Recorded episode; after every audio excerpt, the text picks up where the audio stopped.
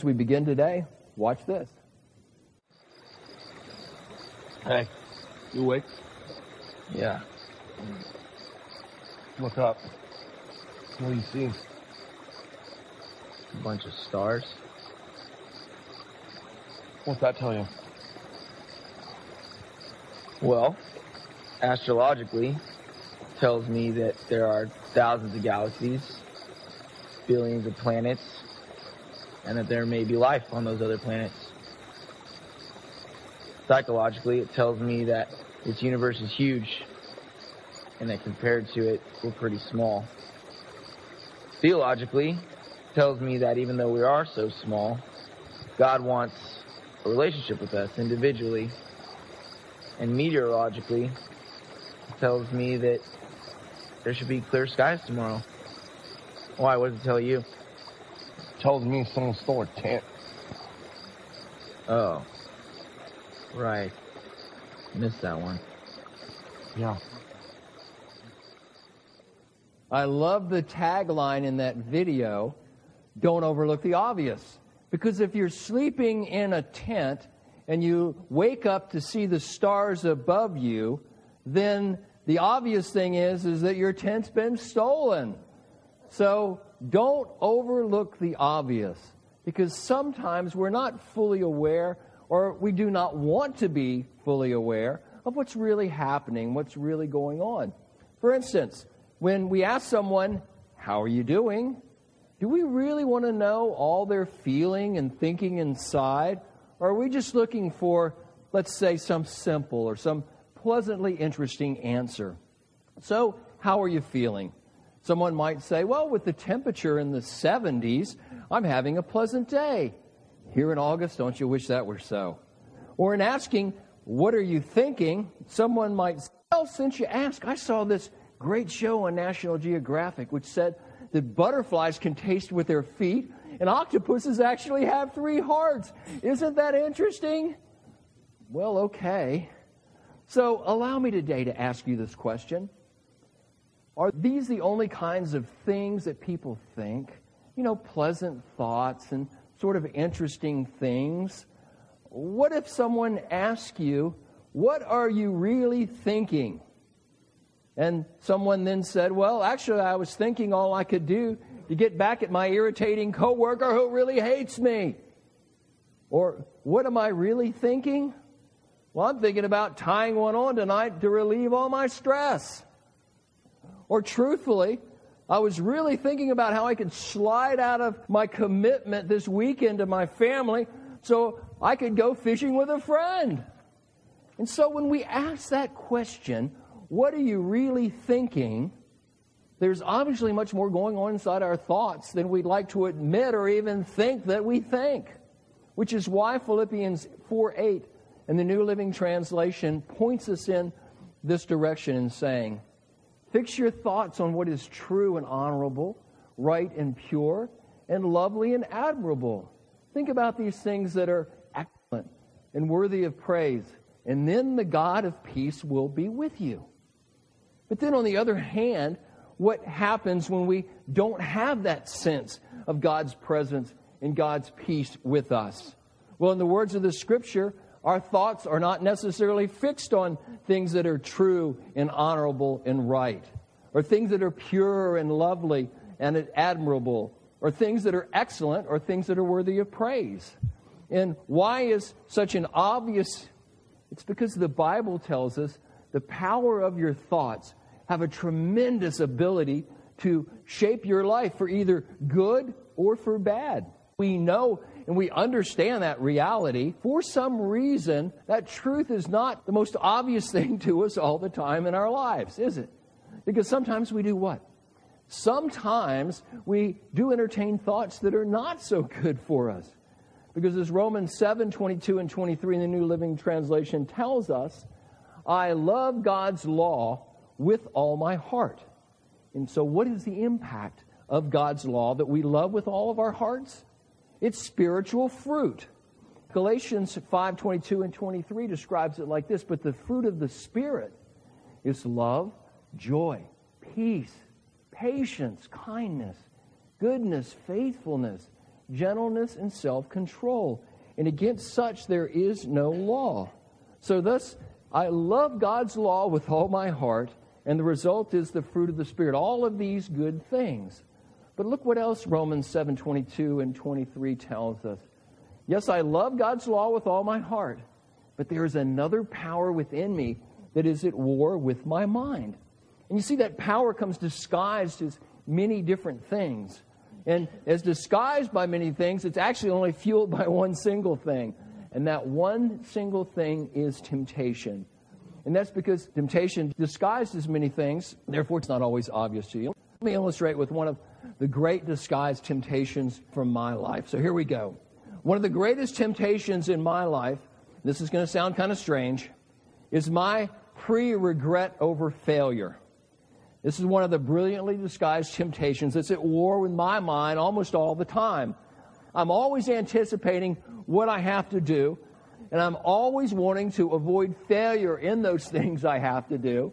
And the regret I feel from the potential failure of anything, I'm tempted to feel even before anything at all fails in my life. Thus, you could say I'm apprehensive about making sure I cross all the T's and dot all the I's.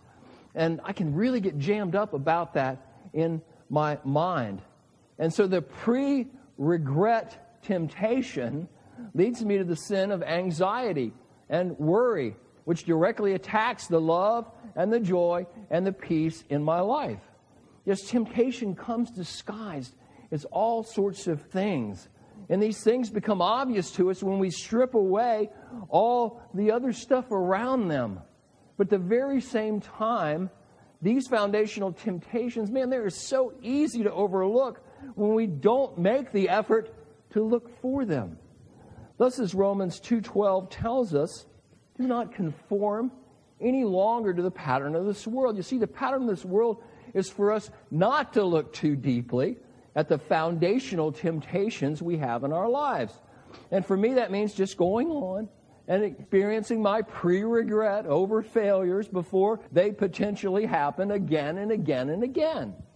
And the pattern of this world for you, just like me, is to not look too deeply at the foundational temptations you have in your life working against the love of God and working against the fruit of the Spirit, which can go on and on and on in your life as well.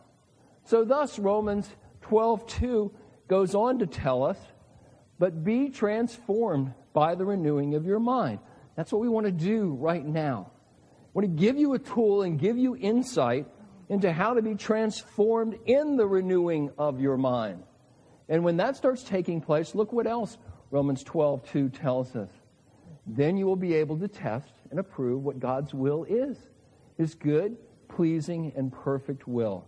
So, the, the tool and the insight God wants you to have today is God pulling the curtain back on temptation and sin that isn't always so obvious to us, which thus we overlook. The first thing God wants to show us that is rather obvious about this is the impact of the world's value system on us.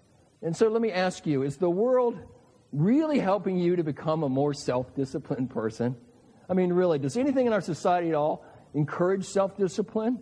Or as the fruit of the Spirit says, our being more patient, our being more kind, our being filled with more goodness or more faithfulness or more gentleness or self control. Does anything in our culture, our society encourage that? Not really. In fact, advertisers say what? Hey, you deserve a break today. Have it your own way. We do it all for you.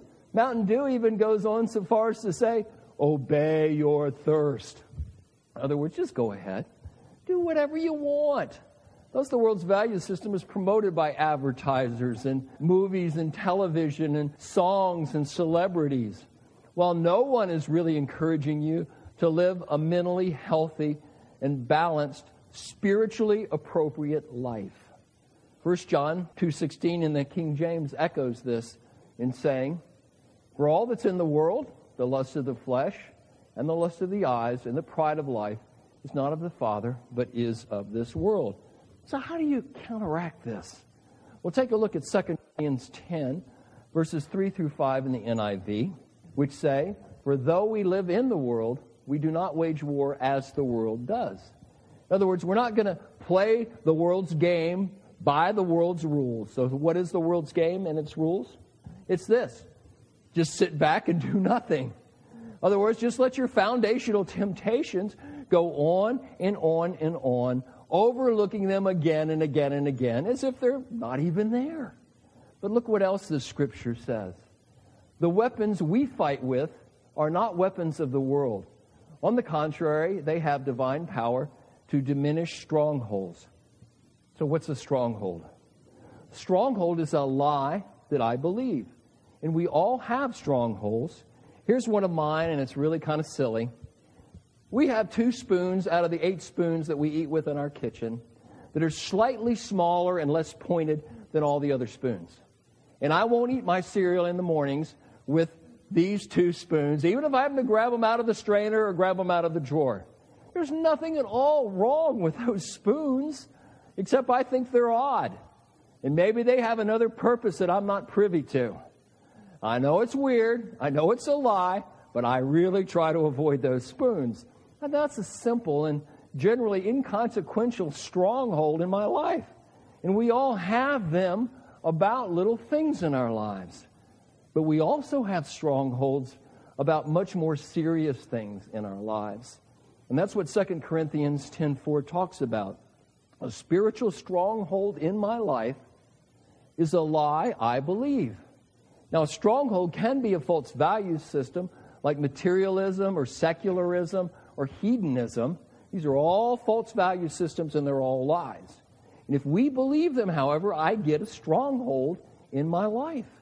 Strongholds can be personal attitudes like, I'm never going to forgive myself, or I'm never going to amount to anything, and if anything bad happens in this world, it's going to happen to me. These are all strongholds.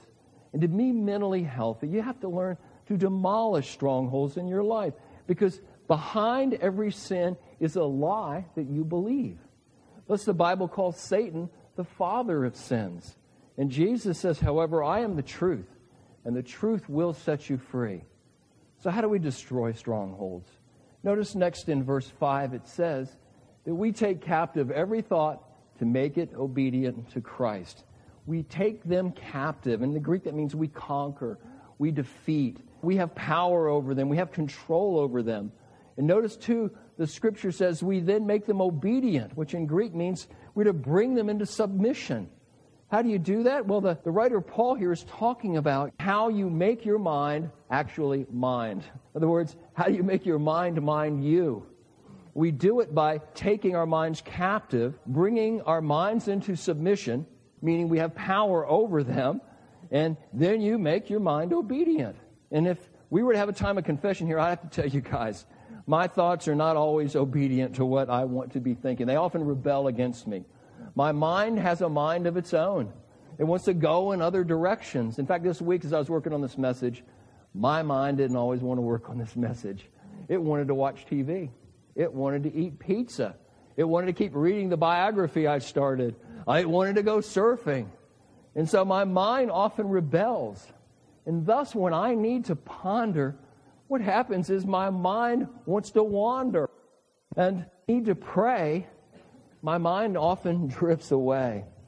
God says we are to take our mind captive and we're to make our minds obedient. What he's saying is, you have a choice. Your mind has to listen to you. And then your will has to bring your mind into order. And the reason that people are ineffective in their lives and actually don't enjoy their lives is because, number one, they've never learned to fight the battle in their mind and they don't fully understand how temptation works. Now, the Apostle Paul said, We are not to be ignorant about how temptation and how Satan works. We're to know how it works so we won't be caught off guard. And here's how temptation works. And in James chapter 1, verses 14 and 15 in the New Living Translation, it tells us the pattern of temptation. Temptation comes from our own desires, which entice us. And these desires give birth to sinful actions. And when sin is allowed to grow, it gives birth to death.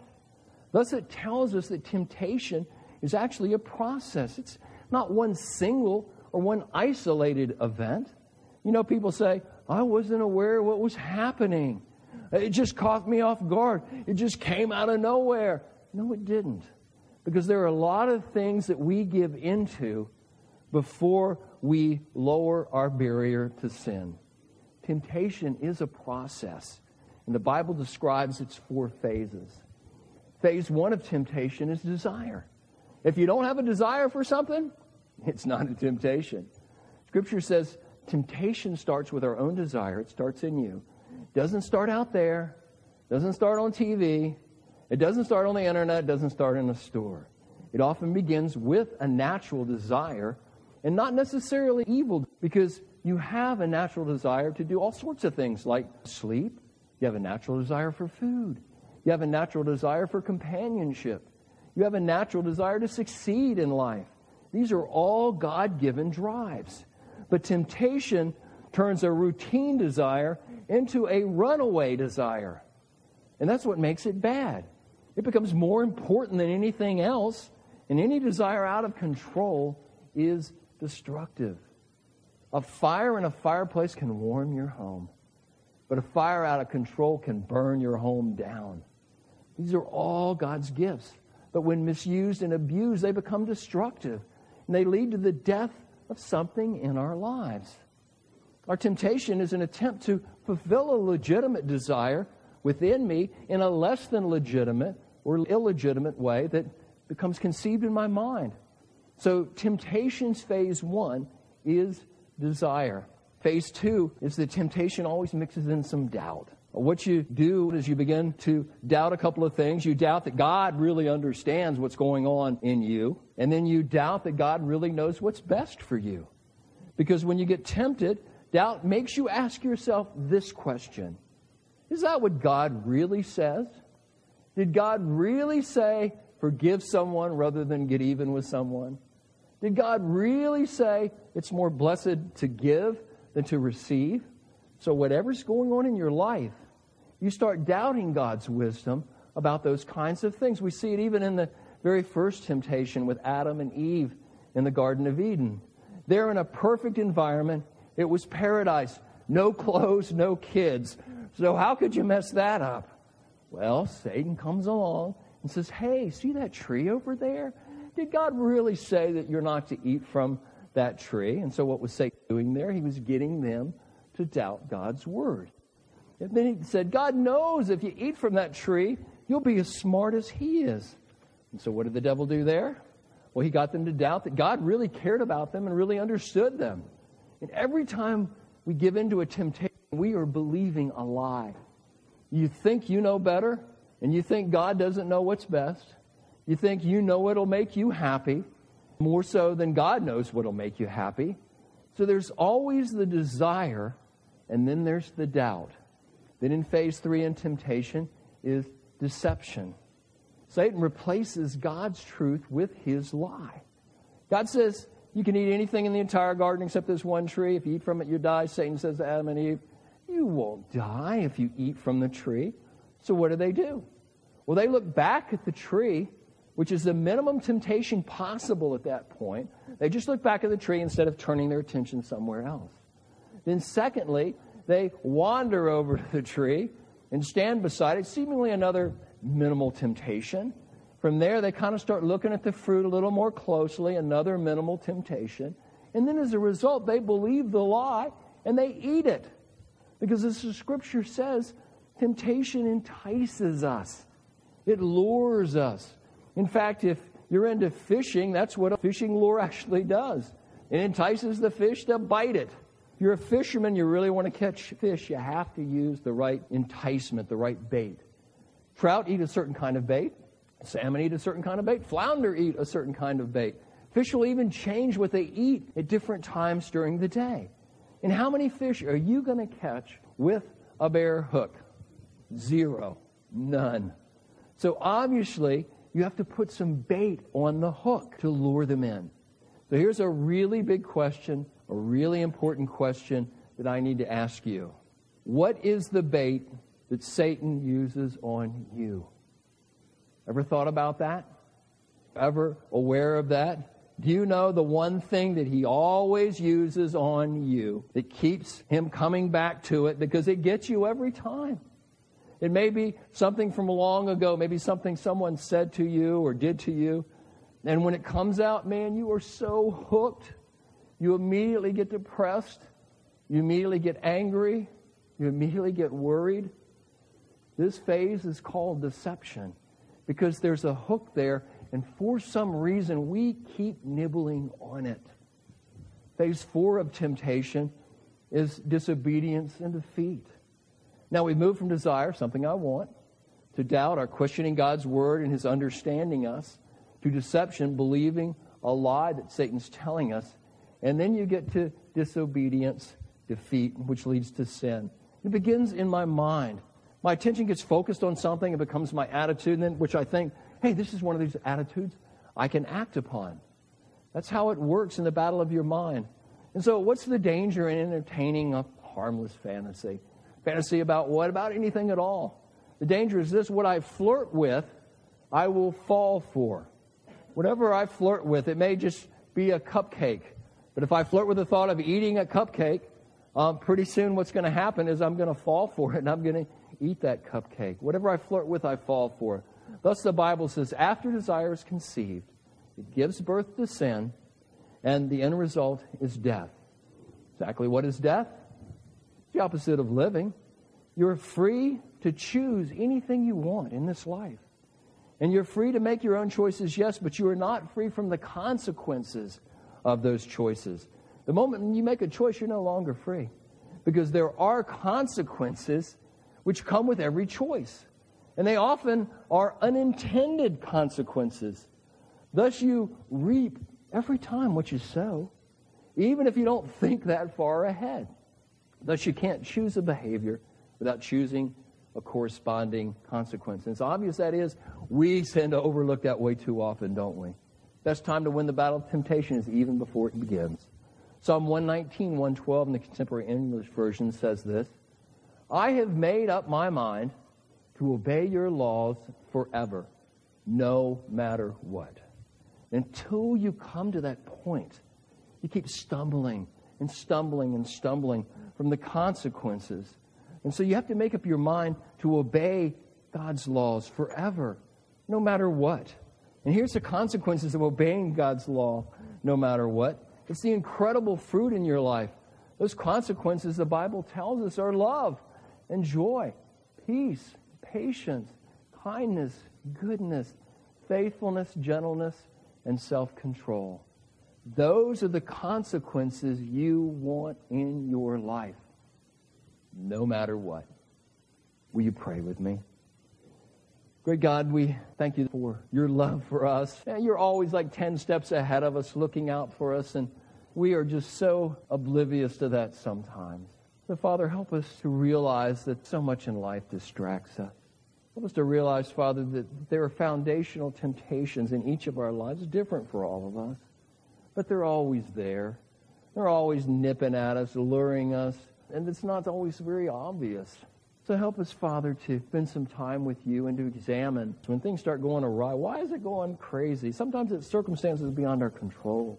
But often, God, it's circumstances that are under our control because our mind just isn't our mind. It's not minding us.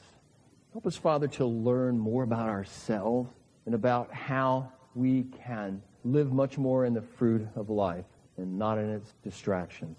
So we thank you for this time. May your word be a seed into our lives today, this week, the rest of our lives, Father. In Jesus' precious name we pray. Amen.